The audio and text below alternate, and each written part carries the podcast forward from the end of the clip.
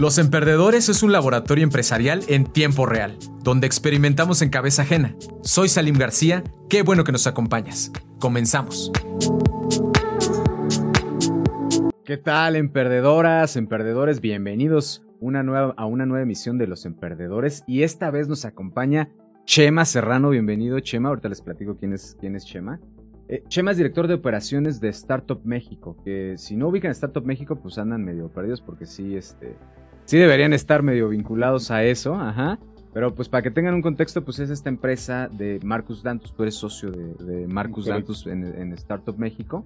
Y pues seguramente él sí lo ubican, ¿no? Porque este, un Shark, un Shark muy afamado, ¿no? Este, Famosísimo el programa. Entonces bueno, pues el mismísimo director de operaciones de, de, Startup México está hoy con nosotros y pues está, pues qué mejor que tú que nos hable de la ruta del emprendimiento, Chema. Pero antes de, antes de eso, antes de que entremos en materia, cuéntanos un poquito de ti, Chema, de un poquito de tu trayectoria para que también este, la audiencia te conozca un poco más.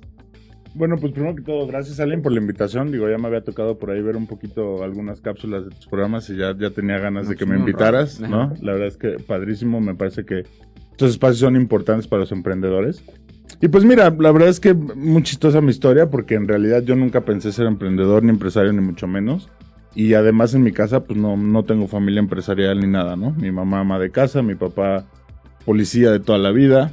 Entonces, la verdad es que yo tuve una educación de estudias, una carrera, consíguete un buen trabajo y llegarás lejos, ¿no? Claro, en la meritocracia, sí, exacto, ¿no? Y, y, ya sabes esta vieja enseñanza, ¿no? Del esfuerzo y trabaja 18 horas y todo este tema. Y la verdad es que la vida me fue llevando justamente por el tema del emprendimiento. Yo estudié extrañamente economía pensando en que quería ser presidente de la República. Ok, bien, nada más y nada menos. Este, mi, sueño era ser presidente de la República, entonces dije, ¿qué me gusta? Las matemáticas, la política, la grilla, y dije, voy a estudiar economía, ¿no? Claro. Y la, y la verdad es que fue muy para chistoso. diputado no se estudia, ¿no? Pues, por ahí se, se, rumora, ¿no? se rumora, ok, ok. Pero bueno, al final por ahí estuve un ratito estudiando economía en la, en la UAM, en Azcapo. Me tocó el tema de la, de la huelga, cuando fue como la más sonada. Y pues me tuve que, era yo consejero estudiantil, representante estudiantil, la verdad es que me di cuenta de los rollos de la política y dije, bueno, si esto pasa a nivel universidad, no quiero saber ya lo que es en una carrera política, ¿no? Y dije, no es para mí. Pero me gustó mucho la carrera. Entonces me regresé a, la Autónoma Hidalgo a estudiar economía otra vez, yo soy de Pachuca, y empecé la carrera y ahí me invitaron igual a ser líder estudiantil, la verdad es que no muchas gracias, este, me voy a dedicar a acabar la carrera. Y cuando acabé la carrera no tenía idea de qué iba a hacer. Ok. ¿no? La estaba yo perdido. Y se acercó un profesor conmigo y me dijo, oye Chema, pues hay un programa para que hagas tu servicio social y te puedas titular. Este, pues te voy a invitar a una unidad de, innovación de una empresa y pues ahí vas a hacer tu servicio. De qué me hablaba. No sabía. Pues bueno, entro a ese servicio social y me di cuenta que era lo que me encantaba el tema de la innovación, la tecnología, dije, esto es lo mío. Me puse a buscar una maestría, encontré una maestría en el Poli, me vine a estudiar y de ahí pues ya empecé mi carrera, digamos que profesional siendo empleado. Sí. ¿no? Y justamente siendo empleado me di cuenta que pues yo era muy inquieto y quería hacer muchas cosas y cuando eres empleado a veces se te limita. Claro, estás encasillado en un tema. Sí, y, por más que quieras proponer y generar nuevas cosas, pues la verdad es que aguántate, por ahí no va, ahorita no estamos en eso, entonces ahí con, un amigo, pues me invita a formar nuestra primera empresa, que es una aceleradora de negocios, ¿no? Que se llamaba Starblock. Entonces, bueno, y así empecé el camino del emprendimiento, ¿no? Con una aceleradora, después un fondo de inversión, un coworking, después formé parte, hice una empresa de inteligencia digital, también de Big Data, ese tipo de cosas. En el 2013 estaba yo muy... Adelantado. Muy adelantado. La verdad es que estuve muy adelantado, el timing no fue el correcto, nadie me entendía, ¿no? Claro. Y terminó tronando la startup, ¿no? Fue, fue complicado. Pero bueno, de ahí empecé, me gustó el amor del emprendimiento, me gustó los negocios, me di cuenta que era lo mío, ¿sabes? El tema de la independencia, este, buscas tus propias batallas, tus derrotas, etcétera. Entonces me enamoré y pues hasta la fecha ahí, por ahí del 2019, coincido con Marcos en un viaje en Israel. Mira dónde me lo fui a encontrar hasta Israel. Y allá pues me dice que estaba buscando socios que le ayudaran a operar la empresa porque él ya estaba teniendo mucha actividad pues fuera de la empresa. Claro. Y me invita a formar parte de Startup México como director de operaciones y socio. Entonces, un poquito de manera pues sintetizada. Sí, muy resumida. muy- está bien, Sí. está bien, pero pues mira, ya nos da mu- mucho la idea de la trayectoria que, que has tenido, Chema. Y pues otra vez, muchas gracias por estar aquí, porque pues te vamos a aprovechar y vamos a ver qué tanto te podemos este, sacar de, Todo lo de conocimiento. Fíjate, ahí, ¿qué te motivó a emprender, Chema? O sea, porque aquí hemos hablado en Los Emprendedores de... Hay muchísimas, muchísimas este, causas por las cuales uno se atreve a, a emprender, pero a ti en particular, ¿qué, qué fue lo que te dijo? Ya, este, me voy a lo mío. Mira, la verdad es que siendo súper franco, yo creo que hay, hay dos temas que me movieron mucho, ¿no? Por una parte, mi frustración de... Me tocó trabajar muchos con centros de investigación y desarrollo tecnológico, este, centros con ACID, el Simvestab, etcétera. Y me desesperaba un poquito ver tan buena tecnología, pero que no había manera de venderla y de comercializarla y sacarla al mercado y de aprovechar una oportunidad de negocio, ¿no? Ujú. Y yo dije, oye, esto es- aquí hay negocio, ¿no? Ujú. por una parte fue eso, y por otra parte, yo creo que el siempre ver a mi padre con la responsabilidad de trabajar y que su patrón es gobierno, ¿sabes? O sea, como trabajos muy esclavizados, pues yo dije, la verdad es que yo no quiero esto, o sea, yo no quiero tener una estructura rígida, hacer lo mismo todos los días, o sea, la verdad es que nunca pensé en el tema de enriquecerme, ni mucho menos, sino más bien el tema de la libertad como persona de, de tomar tus decisiones sobre lo que quieres hacer. Y eso me fue llevando a emprender. La verdad es que eso fue lo que me motivó. Un tema, ¿sabes? Eh, de formación, ¿no? Y un tema de frustración un poquito de mi Claro. carrera profesional. Y así es como empecé a empu- a empujar un poquito el tema de emprendimiento y fue lo que me llevó a arrancar negocios, ¿no? Sin tener idea ni, ni historia ni nada, ¿no? Claro, claro. Y, justamente ahí, ahí va la siguiente pregunta. O sea, porque lo que ves que lo que la principal motivación fue, a ver, voy a ser dueño de mi tiempo y de mi destino, ¿no? O sea, no Exacto. quiero tener ahí este un elefante blanco encima de mí decidiendo las cosas por Exacto. mí, ¿no? Pero no estás preparado, Chemo. O sea, aunque eras economista y este y, pues ya te gustaba la grilla estar cerca Sí, de la sí. gente. O sea, ¿quién te preparó para volverte empresario? O, y ahí cómo empezaste a, a- a jalar, digamos, ese hilo, ¿no? Para. La verdad, la vida. La vida me preparó. Em, la verdad es que para aprender no se estudia, ¿no? Tienes, desarrollas habilidades técnicas, sí. Te estudias, informas, puedes hacer los MBAs que quieras, pero hoy el, el MBA que más me ha servido es pues el fracaso de una de las empresas que tuve. ¿no? Ahorita nos cuentas. Ahorita Ajá. les platico, Ajá. pero la verdad es que eso la vida me llevó. Me acuerdo cuando recién abrimos la empresa no teníamos el papá de mi socio nos prestó una oficina ahí en Aragón, ¿no? Este súper escondida. Teníamos unos escritorios de lámina de los 60 Ah, de estos que te pegabas sí, en la exacto, rodilla. de esos, de esos, de te tirabas contador a así, llorar. sí, sí, Ándale, pesadísimos. Y empezamos a operar así. eh, nuestras tarjetitas teníamos un cuate que tenía una oficina aquí en Ámsterdam, en Ajá. la Condesa. Nos prestó para el domicilio fiscal y citamos a los empresarios, a los clientes y, oye, pues te vemos en el Starbucks porque estamos remodelando las Sí, claro. ¿no? Acaban de fumigar, fíjate. Exacto, entonces Ajá. la verdad es que el, el- el tema es que la vida te va llevando, el chiste es como atrévete a, a accionar, a ejecutar, ¿no? Este, obvio no estoy diciendo que es, que es un tema de mentir y todo ese tema, ¿no? Pero al final, hoy los negocios, como, como de alguna manera el contexto que tú des, pues es como la gente te va creyendo cosas. ¿no? Sí, por supuesto. El, el tema de no tener una oficina, o si yo me los llevo a Aragón y los metí a la oficina que yo tenía, me van a decir, "¿Y este- este sí, ¿dónde este, está? ah, no? ¿sí me va a sacar ahorita un riñón o qué? Claro, sobre todo porque la cultura del emprendimiento todavía, o trabajar con emprendedores, pues no, no, o sea, todavía cuesta en México, ¿no? O sea, procuramos buscar empresas que ya estén constituidas que tengan cierta que trayectoria. tengan la oficina en Polanco, en Lomas, ¿no? O sea que, entonces la verdad es que eso nos ayudó muchísimo y los primeros clientes perdimos, ¿no? O sea, no nos interesaba ganar dinero, la verdad es que el chiste era cumplirle al cliente Demostrar que... demostrar que podíamos podías. hacerlo. Y ese fue el primer reto.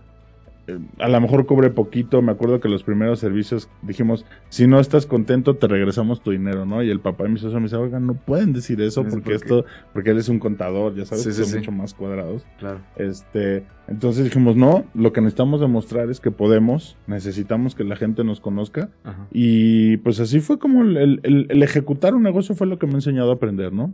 Básicamente. Ok, bien, pues fíjate que ahí, ahí en lo que dices, la verdad es que yo creo que sí, me atrevería a decir que si no todos, pero gran parte hemos pasado por esa parte de Seguro dar la fachada, o sea, estar muy seguro de lo que podemos, de lo que podemos Sí. hacer y entregar, pero sí poner la fachada, ¿no? Por, por un tema pues, de cultura, Cultura, aquí en. México, pero también por eso, pues para tratar de reforzar lo que sabes hacer, sabes que lo puedes hacer, y sabes que necesitas esa, esa fachada, ¿no? Sí. Y ahorita no la tienes por un tema de, pues no tengo toda la lana del mundo Sí, para tenerla, quisiera ¿no? uno, ¿no? Quisieras, pero no, ¿no? Entonces, pero a veces eso desmotiva. ¿Tú crees que te tengas que clavar mucho en eso o cómo? En, en que no tener, no tener Sí, como una la fachada, sí. Mira, la verdad es que los negocios los hacen las personas, ¿no? Y, y hay personas que no les va a importar y hay personas que sí. Y tenemos que ser nosotros muy conscientes de a quiénes sí y tenemos que hacerlo. O sea, al final sí es un tema de que a lo mejor uno dice, no, yo no voy a dar eh, imagen que no soy, cosas así, pero es parte del negocio.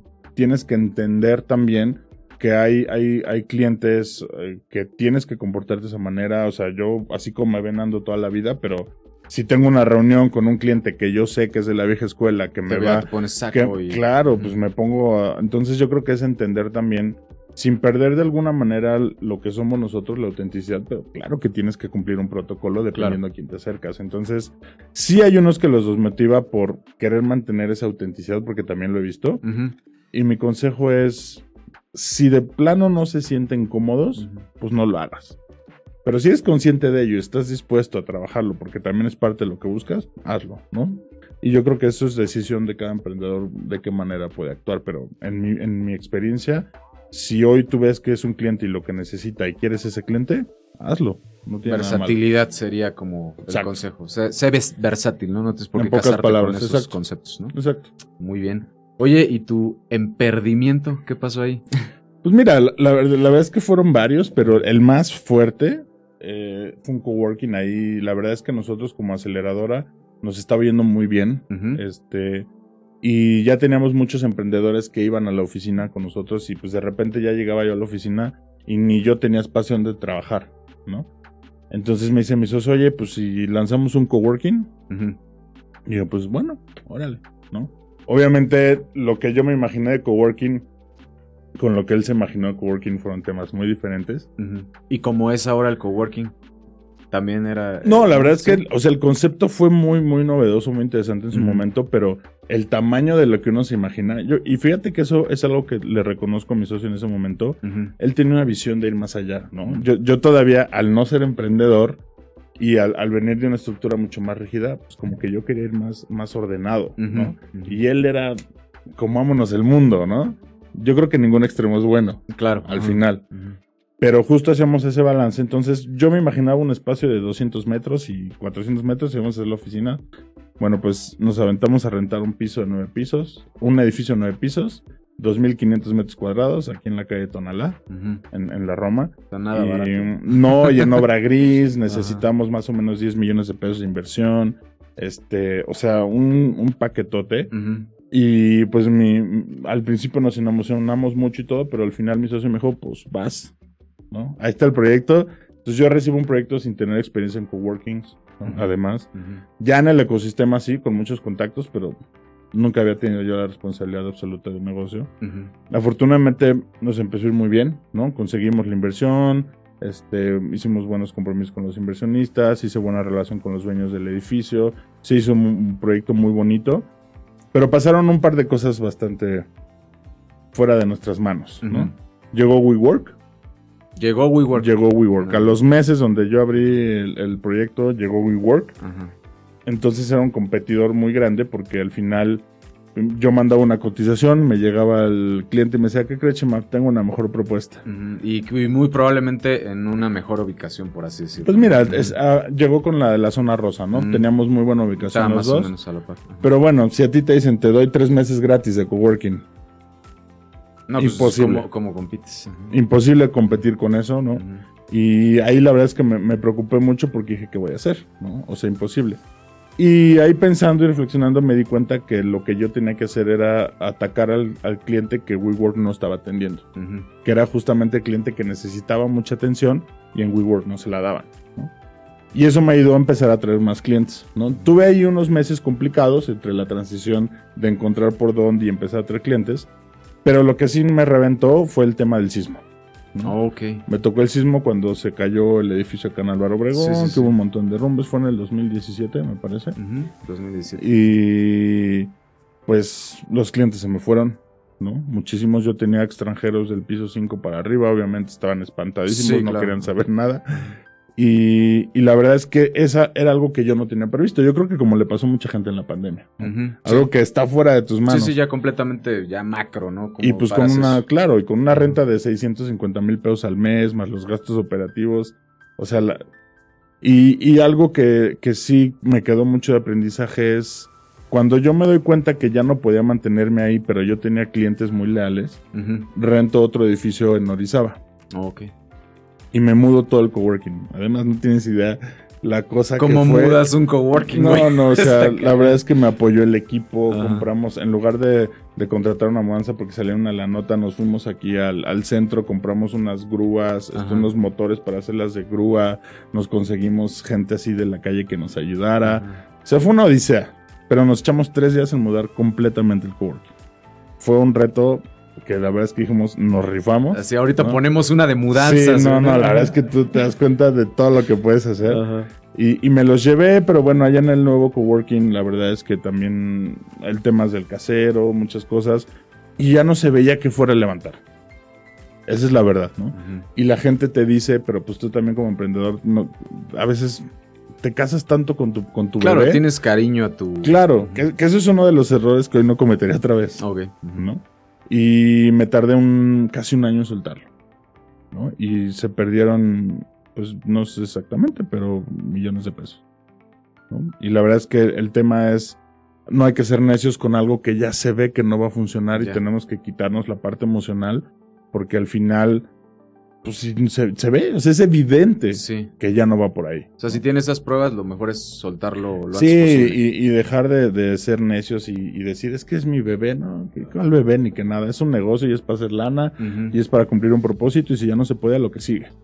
Y yo creo que ha sido, de hecho me tocó, me invitaron a un, a un fuck up, ¿no? A contar y platiqué un poco de la historia del coworking, desde aventarme un negocio que no conocía, desde gastar mucho más en inversión, porque al final yo no sabía absolutamente nada de construcción, Ujú. contratar una empresa que me sacó una la nota por hacer algo a la mitad, muchas cosas de ese tipo, ¿no? Pero bueno, hoy te puedo ayudar a poner un coworking Ajá. y saber todo lo que no se tiene que hacer, ¿no?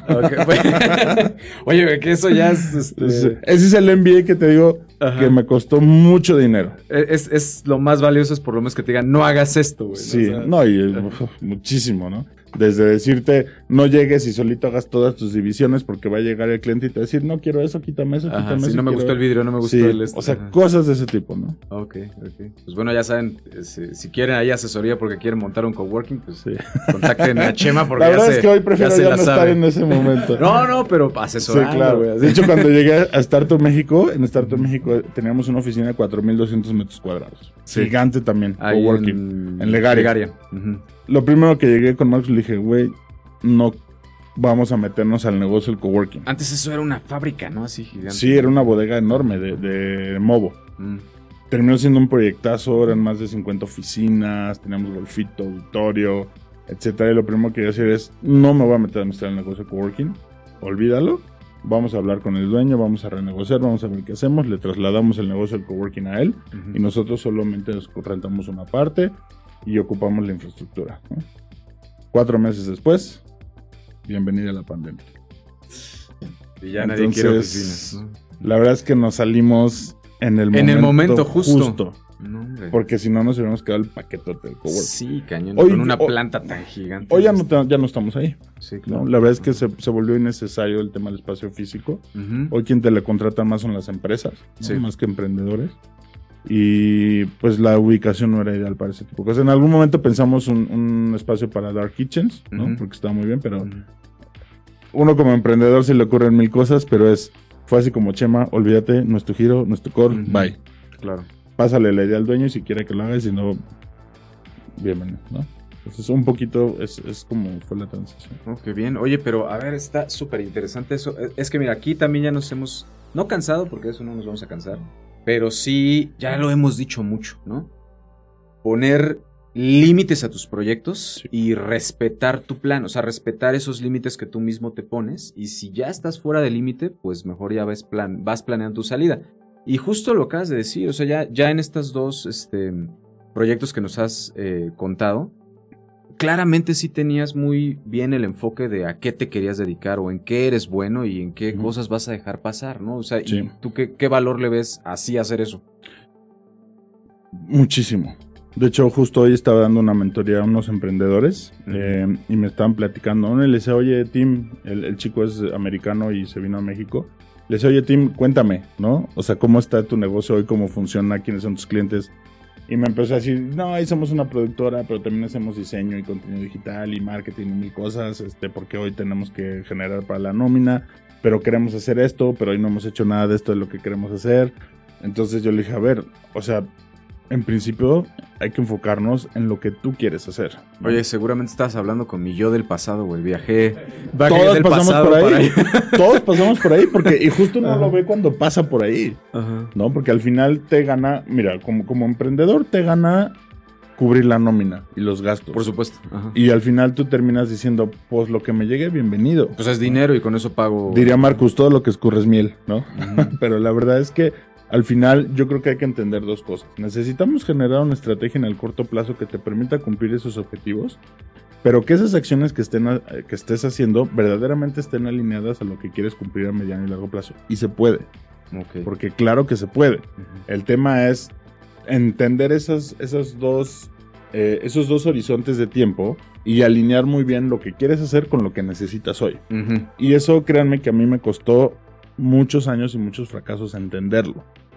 Y te digo que Y luego esto... viene a aplicarlo. O sea, primero entenderlo y luego aplicarlo. Exacto, Ajá. porque además el aplicarlo también necesita mucha disciplina en que al final no te distraigas con cosas que sabes que te van a distraer y que no te van a permitir especializarte. Claro.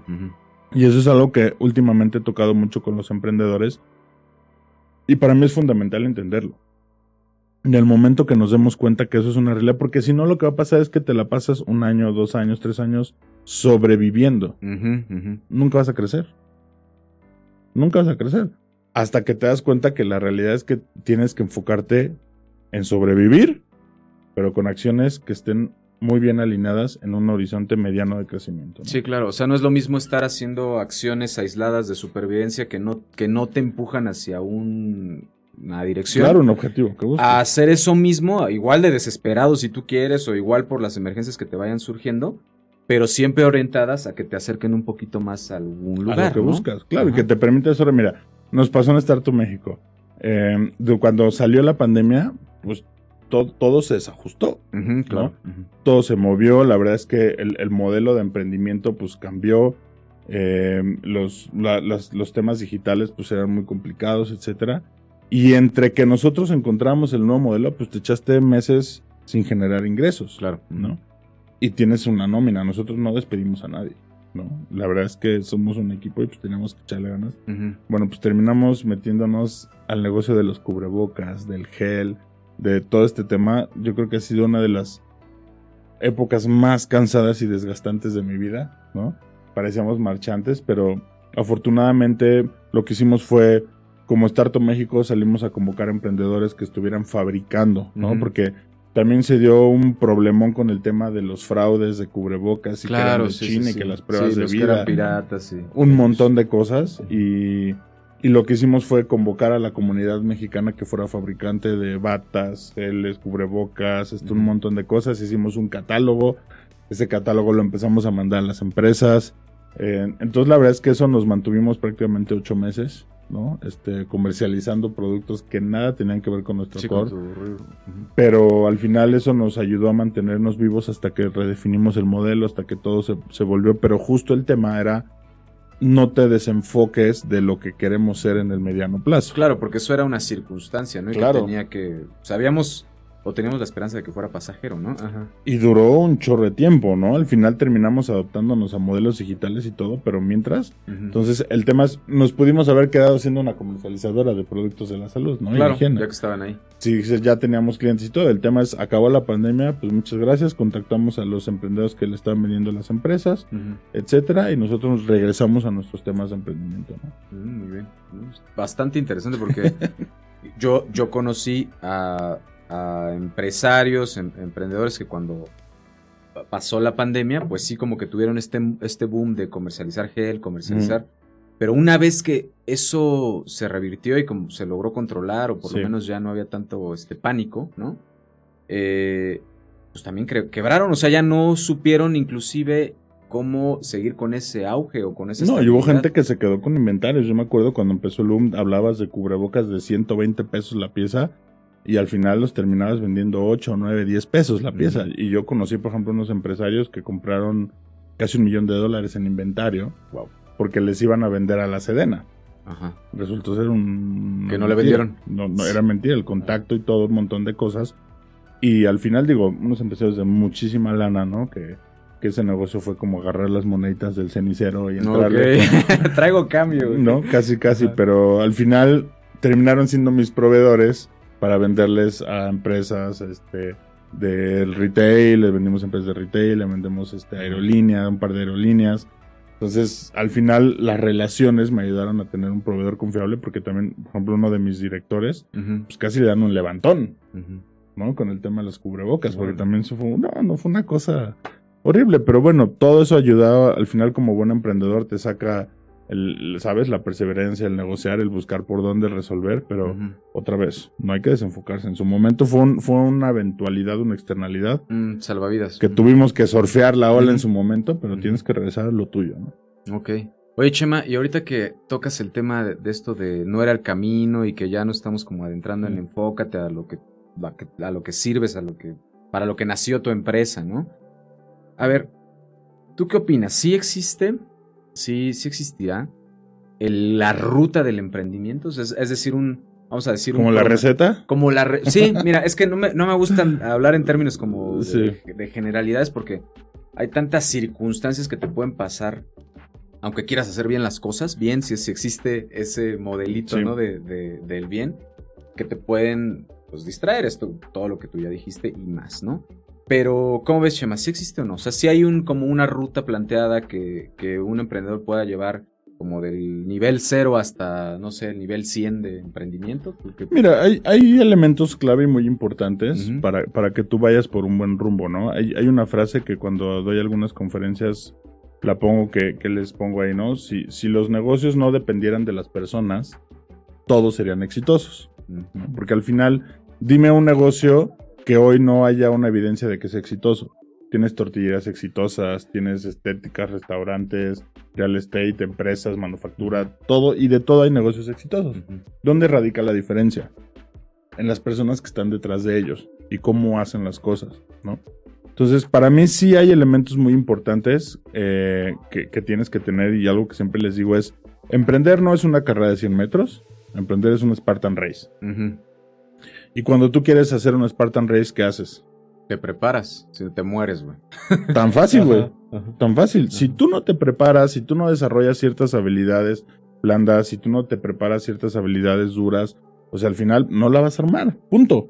¿No? Y es algo muy similar al emprendedor.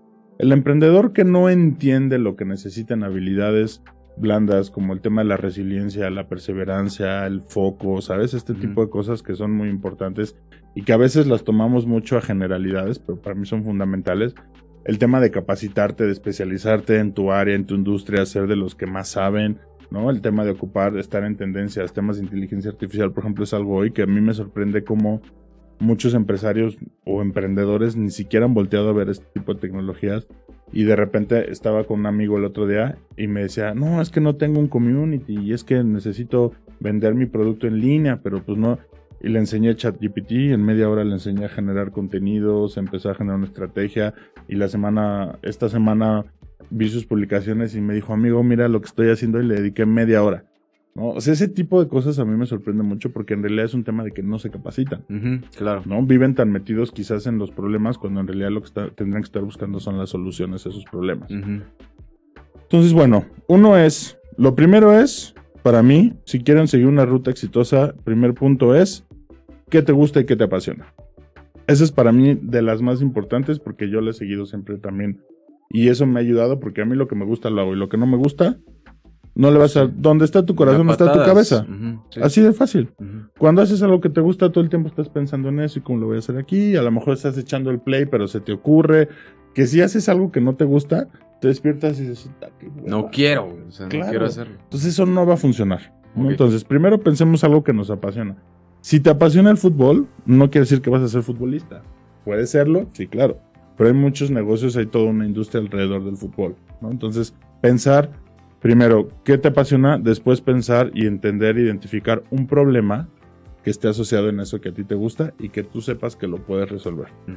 Pero además, que sea un problema que lo tenga mucha gente.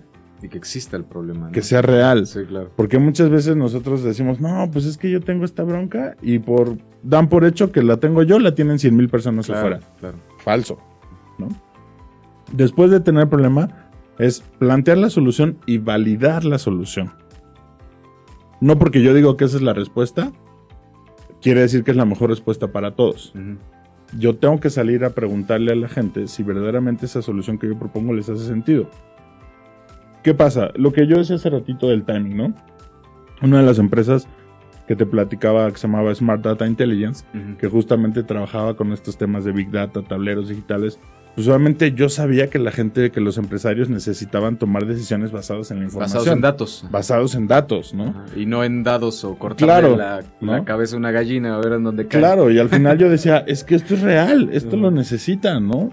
Y yo salía y se los quería transmitir y se los quería explicar, o la realidad es que el timing en ese momento la gente no estaba, no entendía todavía cómo funcionaba, estaba yo muy adelantado, entonces esa desconexión que, exis- que existía entre lo que yo creía que era la respuesta y entre lo que ellos esperaban o cómo lo querían resolver, estaba disociado. A, a ver, pero a ver, déjame hacer una pausa ahí porque está bien interesante esto.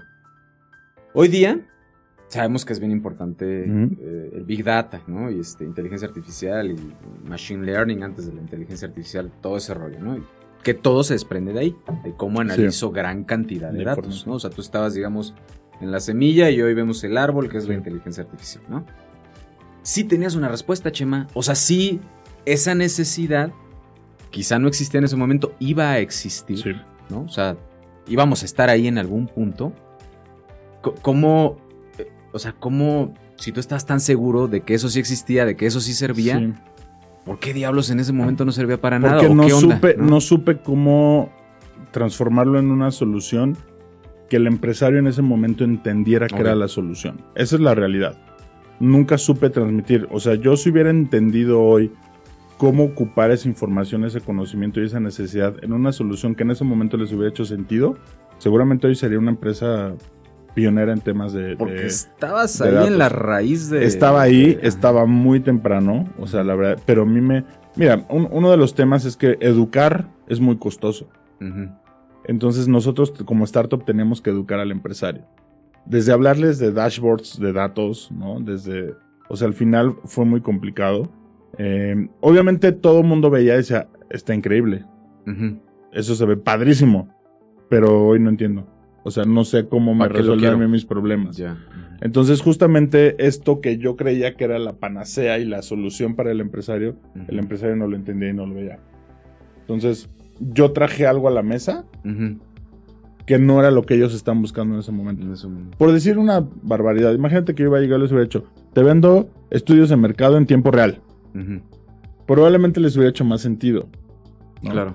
A que si yo te hubiera hecho, no, y te hacemos un dashboard digital para la toma de decisiones y el análisis de datos. Sí, o el sea, tema técnico. Claro, entonces eso también fue otro, otro tema, ¿no?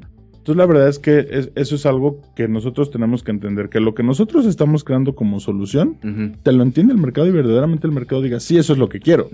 Y la mejor manera de hacerlo es estar iterando con el mercado constantemente para entender qué es lo que verdaderamente está buscando en ese momento. Aunque tú tengas la solución a 10 años, pero no vas a venir a venderles, es como el clásico de la tierra es plana o la tierra es redonda. Imagínate cuando llegó a decir que la, tienda, que la tierra era redonda, Ujú. le decía, estás loco. Sí, sí, hasta lo quemaron. ¿No? Sí. A Bruno, ¿quién? Este. La verdad es que ni me acuerdo yo el, el nombre, pero al final es, es un poco eso. Cuando tú quieres venir a vender algo que la gente todavía no entiende y a fuerzas lo quieres meter como eso, no te lo van a comprar. Pues mira, fíjate, ahí déjame sacar tres conclusiones, si me lo permites, eh, de, de- de esta anécdota y aparte paso de, de la ruta del emprendimiento. La primera es, hemos insistido aquí que también los temas de comunicación pueden ser la madre de todos los problemas hecho, que lo tengas hasta financieros, ¿no? Sí. Entonces, sí saber comunicar, ¿no? Sería, sería una cosa. Y lo que acabas tú de decir, o sea, lanzarle la bolita al mercado, ir validando, ir validando, Sí. va- validando, estoy bien, estoy preguntarle si estás bien, si, Sí. si lo que tú entiendes como solución, esa es la validación de la que tú Sí. hablas, ¿no? Cómo validar este eh, fehacientemente, pues es preguntándole a quién, a quién te No va de a otra. comprar, ¿no? Claro. no Ok. hay de- Sí, exacto. No a tu abuelita, no a tu Eh, no novia. a tu mamá no, porque te va a decir, ay, hijito, no, Exacto. este, eres bien exacto. inteligente. Y eso güey". pasa más de lo que crees también. sí. Sí, o bueno, es que mira, es lo primero que hacemos, güey, ¿no? O sea, le- a tus hermanos, a Sí. tus amigos, y pues ellos te van a aplaudir, ¿no? O sea, Claro. ellos te van a decir, sí, aviéntate, ¿no? Este, eh, pero tú acabas de decir algo, no, pues pregúntale a quién te lo va a comprar, Sí. ¿no? Y aparte dile que te lo despedace. Sí, ¿no? o sea, sin O corazón, pues, está bien o está mal. Exacto, exacto. Ah, pues muy bien. Continuemos, Chema. Entonces, a ver, validas, ¿no? Validas, no, no, no te enamoras de una idea, Claro. sino la validas. ¿no? Ahora, ya que validaste, estamos en los primeros pasos, güey, apenas. ¿no? Giordano Bruno, al que quemaron mira, por este. Gracias. Jordan, gracias. Gracias, güey, para no Pero dejar sí era Bruno, ya ven que sí era Bruno. Entonces, ya que tienes todo ese modelo, digamos que ya tienes la idea, ya validaste y sabes por dónde, ahora hay que construir el modelo de negocio de cómo va a operar. Y ese es otro grande problema y otra gran deficiencia que existe. Hay una herramienta muy sencilla que seguramente la conoces tú y la conocen muchos de ustedes, que es el Business Model Canvas. Es una herramienta de lo más sencilla que se pueden imaginar. No necesitan contratar a un experto. Si ustedes se meten con empeño y se meten a YouTube y leen el libro y todo, les va a servir mucho. Porque ahí lo que necesitas es estructurar cómo es que tu idea la vas a llevar al mercado y cómo vas a comportarte con ese cliente, cómo le vas a hacer llegar la información, con quién vas a trabajar, qué es lo que la propuesta de valor que le vas a hacer llegar. Entonces eso te permite entender muy bien qué es lo que tú vas a hacer y ahí es donde te permite definir una ruta de en qué te quieres enfocar. Y si tú dices que vas a vender A, B, C y D, tienes que ir sobre esa ruta. Ahora, ojo, eso no quiere decir que te cases con A, B, C y D. probablemente en el mismo mercado te va a decir, no, no es A, es A prima. ¿no? O es B prima, o, o tienes que pivotar y a lo mejor es Z. Pero tú no tienes que perder el foco del objetivo de lo que quieres hacer. ¿no? Y eso es muy importante. Que entender que el rol de una startup es estar pivoteando y probando hasta que encuentres el modelo de negocio adecuado. Y hasta ese momento tú tienes que tener un comportamiento startup porque te permite tener la flexibilidad, decir, híjole, no, por ahí me regreso, me cambio, tengo que ir para acá, ¿no? Pero en el momento que tú encuentras el modelo de negocio es cuando viene el siguiente paso. Estructura una empresa que te permita hacer de manera correcta y eficiente lo que ya dices que vas a hacer y profesionalízate. Ujú. Ya tienes que pe- empezar a pensar en un equipo, ya tienes que empezar a pensar en una estructura. El riesgo que tú tienes, a mí me costó mucho trabajo entenderlo. A mí me costó mucho trabajo quitarme la gorra de emprendedor y ponerme la gorra de empresario. Porque como emprendedor dices, "Ah, pues vamos con todo y si mañana como tú no pasa nada. Somos mi socio, yo y a lo mejor alguien más. Pero ¿qué pasa cuando ya tienes 30, 40 personas detrás de ti con familias que dependen de ti? Ya no puedes asumir los riesgos tan, tan grandes. Tan a la ligera. Claro, o sea, ya tienes que entender y tomar otro tipo de decisiones. Entonces yo creo que el emprendedor tiene que entender en qué momento juega un rol de emprendedor y en qué momento tiene que empezar a profesionalizarse como un empresario. Y ojo, no todos lo pueden hacer, Ok. ¿no? Yo creo, yo he aprendido mucho como empresario, pero yo me considero más un emprendedor. Yo si me quedo como empresario en la misma empresa haciendo lo mismo, me aburro. Entonces no es lo mío. Y hace ratito A ti platicamos, te gusta ¿no? crear, vamos. A mí me gusta crear, impulsar, generar, y ya que esté más o menos, vas. Y el que sigue, Ujú. ¿no? Y eso es parte de la personalidad y entender la personalidad que tiene cada quien. Y entender las áreas de oportunidad, porque no todos lo vamos a hacer nosotros. Tenemos que rodearnos de gente que sea mucho mejor que nosotros en otros temas. Si tú eres el que más sabe en tu empresa de todo, no estás haciendo bien las cosas. Claro, sí. No estás trayendo talento que necesitas. ¿Cómo rompes tus sesgos, no? O sea, cómo Claro. te sales de tu propio. Claro. Sí, de tus sesgos. Ajá. tienes que buscar gente que sea mejor que tú. Siempre, ¿no? Y es la mejor manera de entender y de cambiar y de crear. Entonces yo creo que también es entender un poco hasta dónde nosotros queremos ir como emprendedor.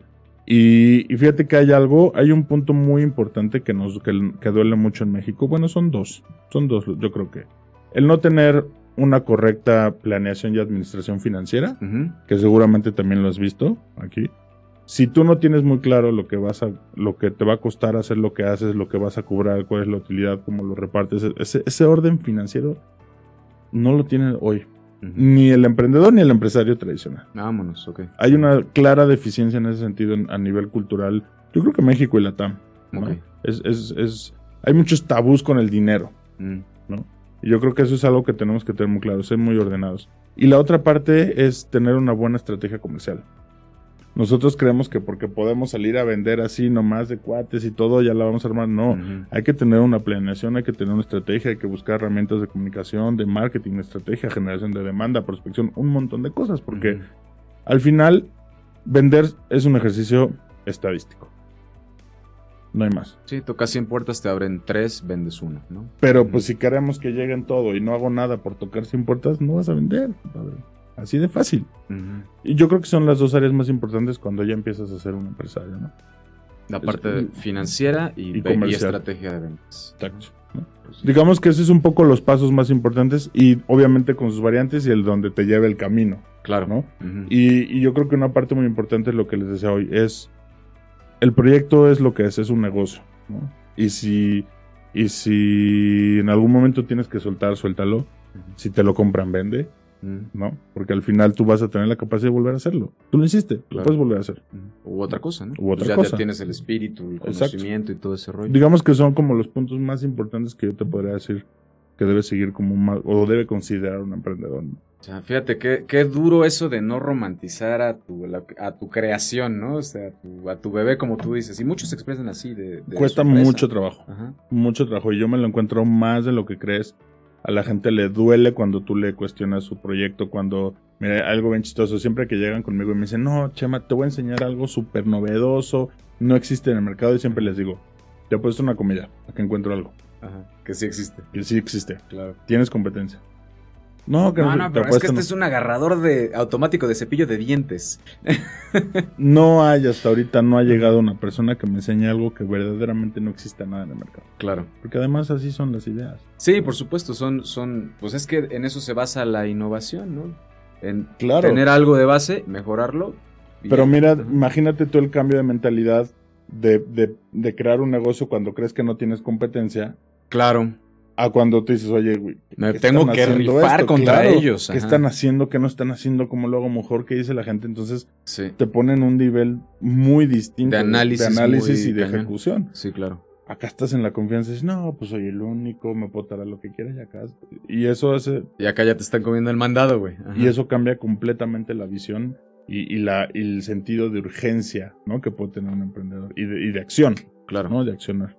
Muy bien. A ver, Chema, este, es que hay tantas preguntas, pero va- vamos a pasar rápido al, al tema de las secciones del programa para no saltárnosla, porque este, son muy queridas, fíjate. Si no les olviden. Y, y vamos a empezar con la de engañapendejos. A ver, ¿sale? venga. Rápido te pongo en contexto qué es, qué es engañapendejos. Acabas de decir varias cosas que, que requiere, necesita un emprendedor, que es conocimiento, capacitación, este, guía, coaching, llámale como quieras. Pero ¿a quién se lo pides? O sea, y en, y en el Sí. inter de cómo estás buscando asesorarte y todo eso, adivina quién te encuentras.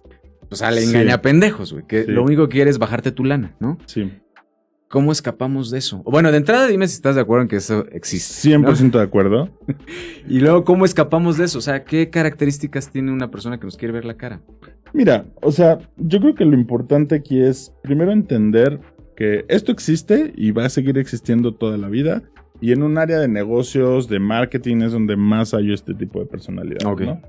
Em, hay un libro bien interesante que se llama El lado oscuro de la innovación, Mm, que justamente habla de lo peligroso que son estos engañapendejos. mm, Porque tú puedes llegar como una eminencia a una empresa a venderles innovación y les vendes humo.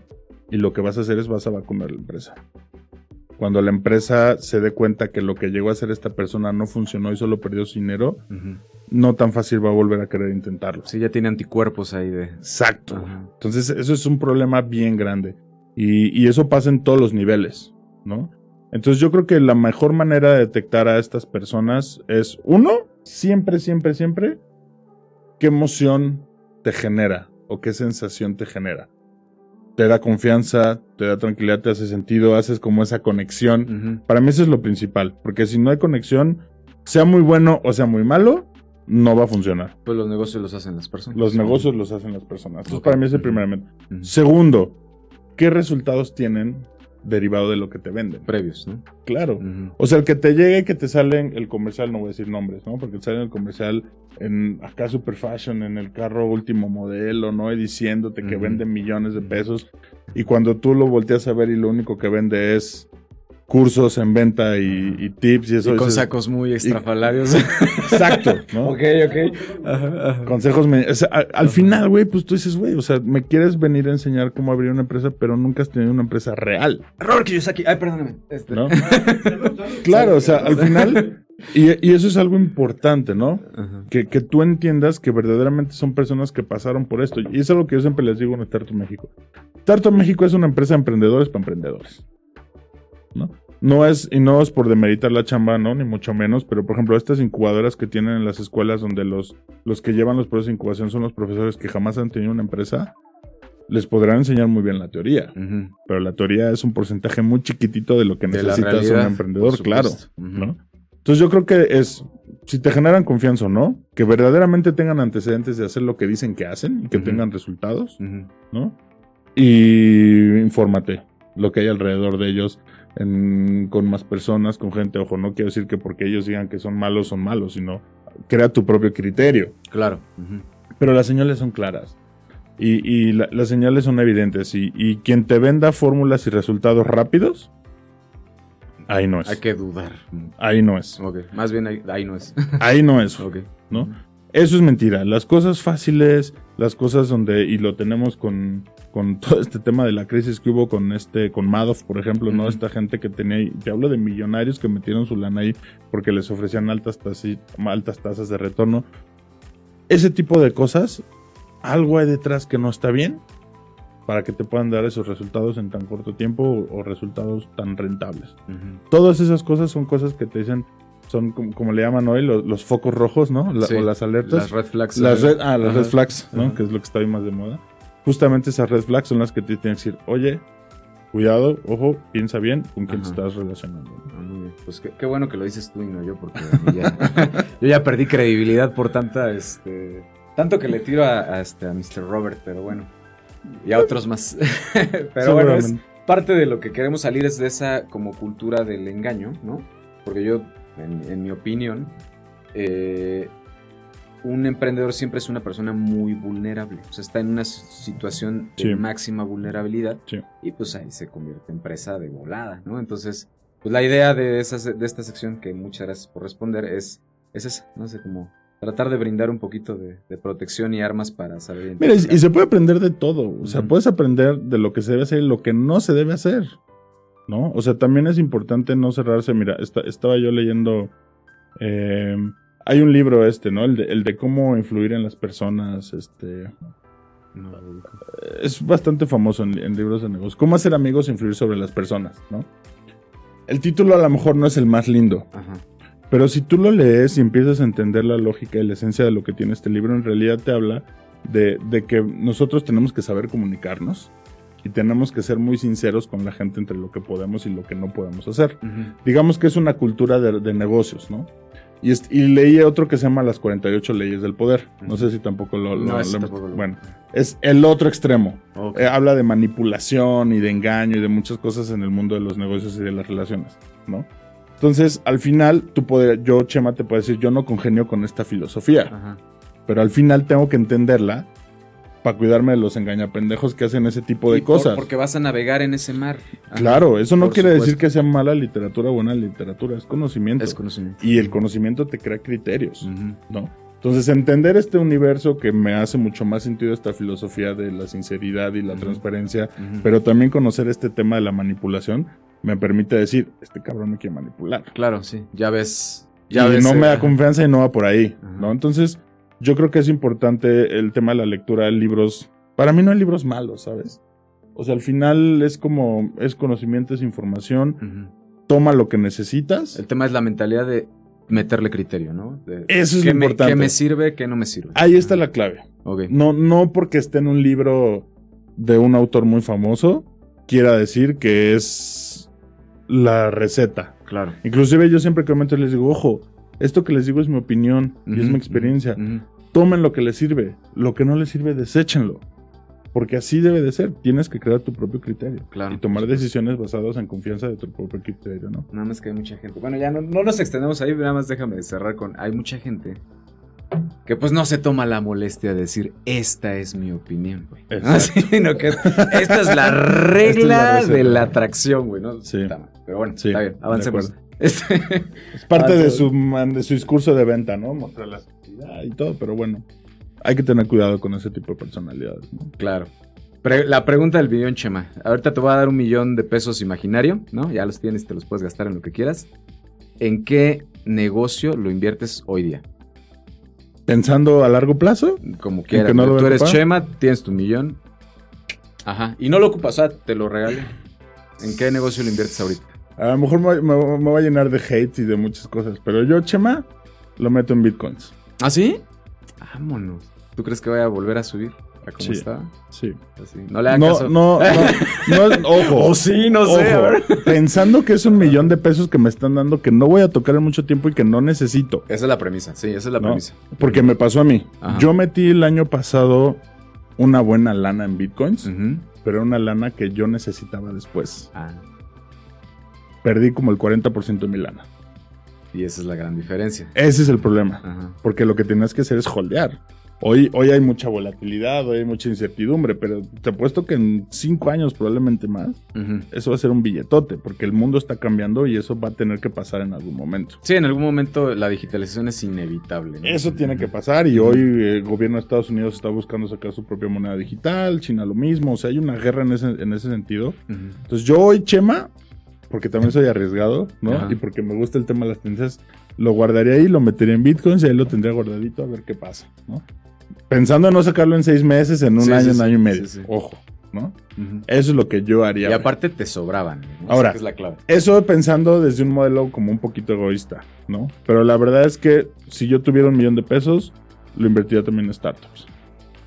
O sea, lo dividirás para ir generando Que inversión. es un poco lo que te platicaba hace ratito que yo hago, ¿no? Me entra a mí una lana, lo que hago es... la- la- el truco de invertir es que el dinero no toque tus manos.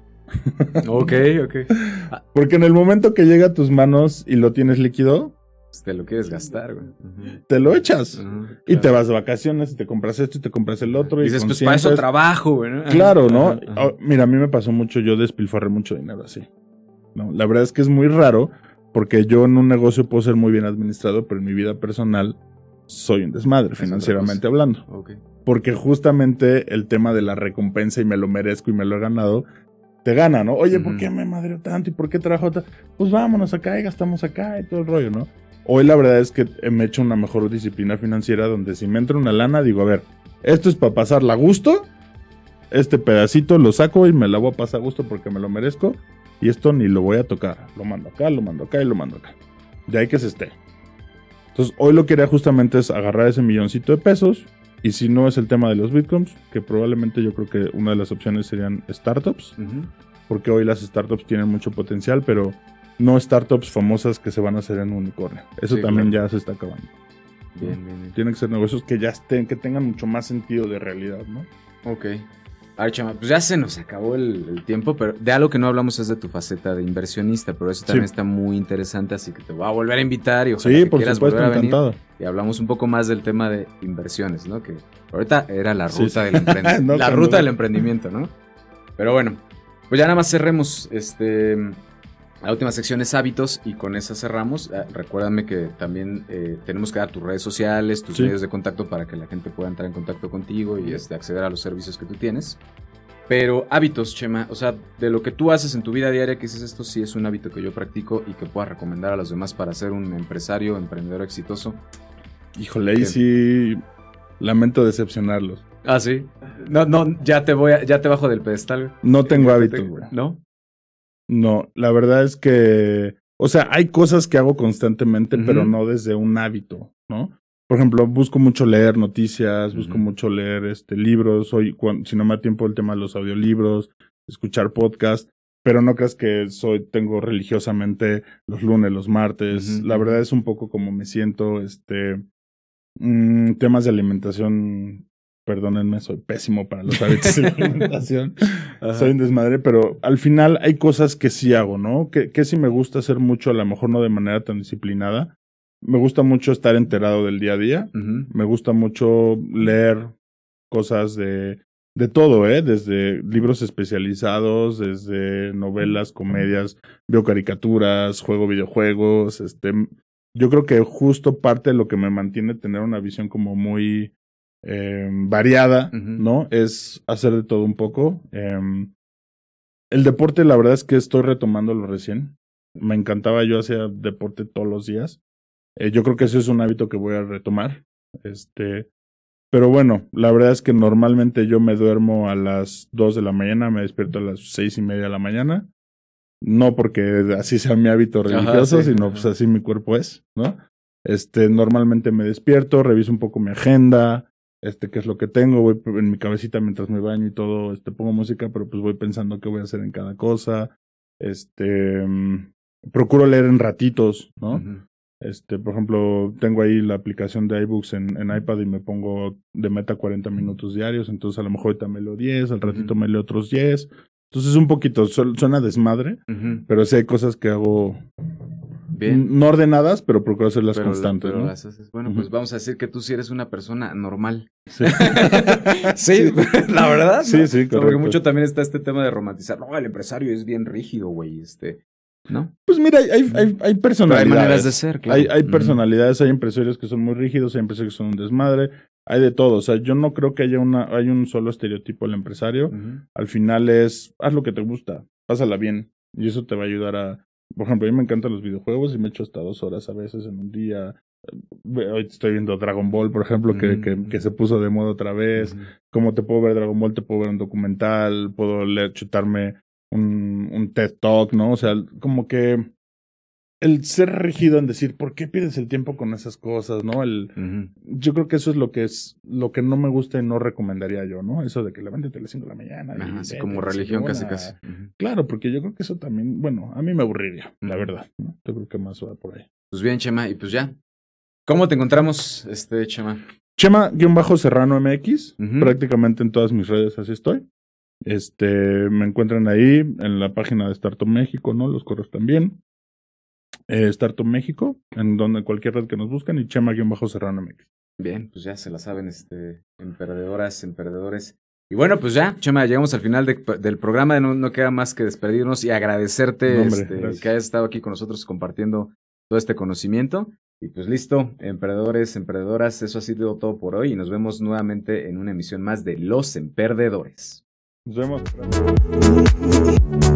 Gracias por conectarte con nuestros emperdimientos. Síguenos en arroba los oficial en todas las redes sociales. Hasta la próxima.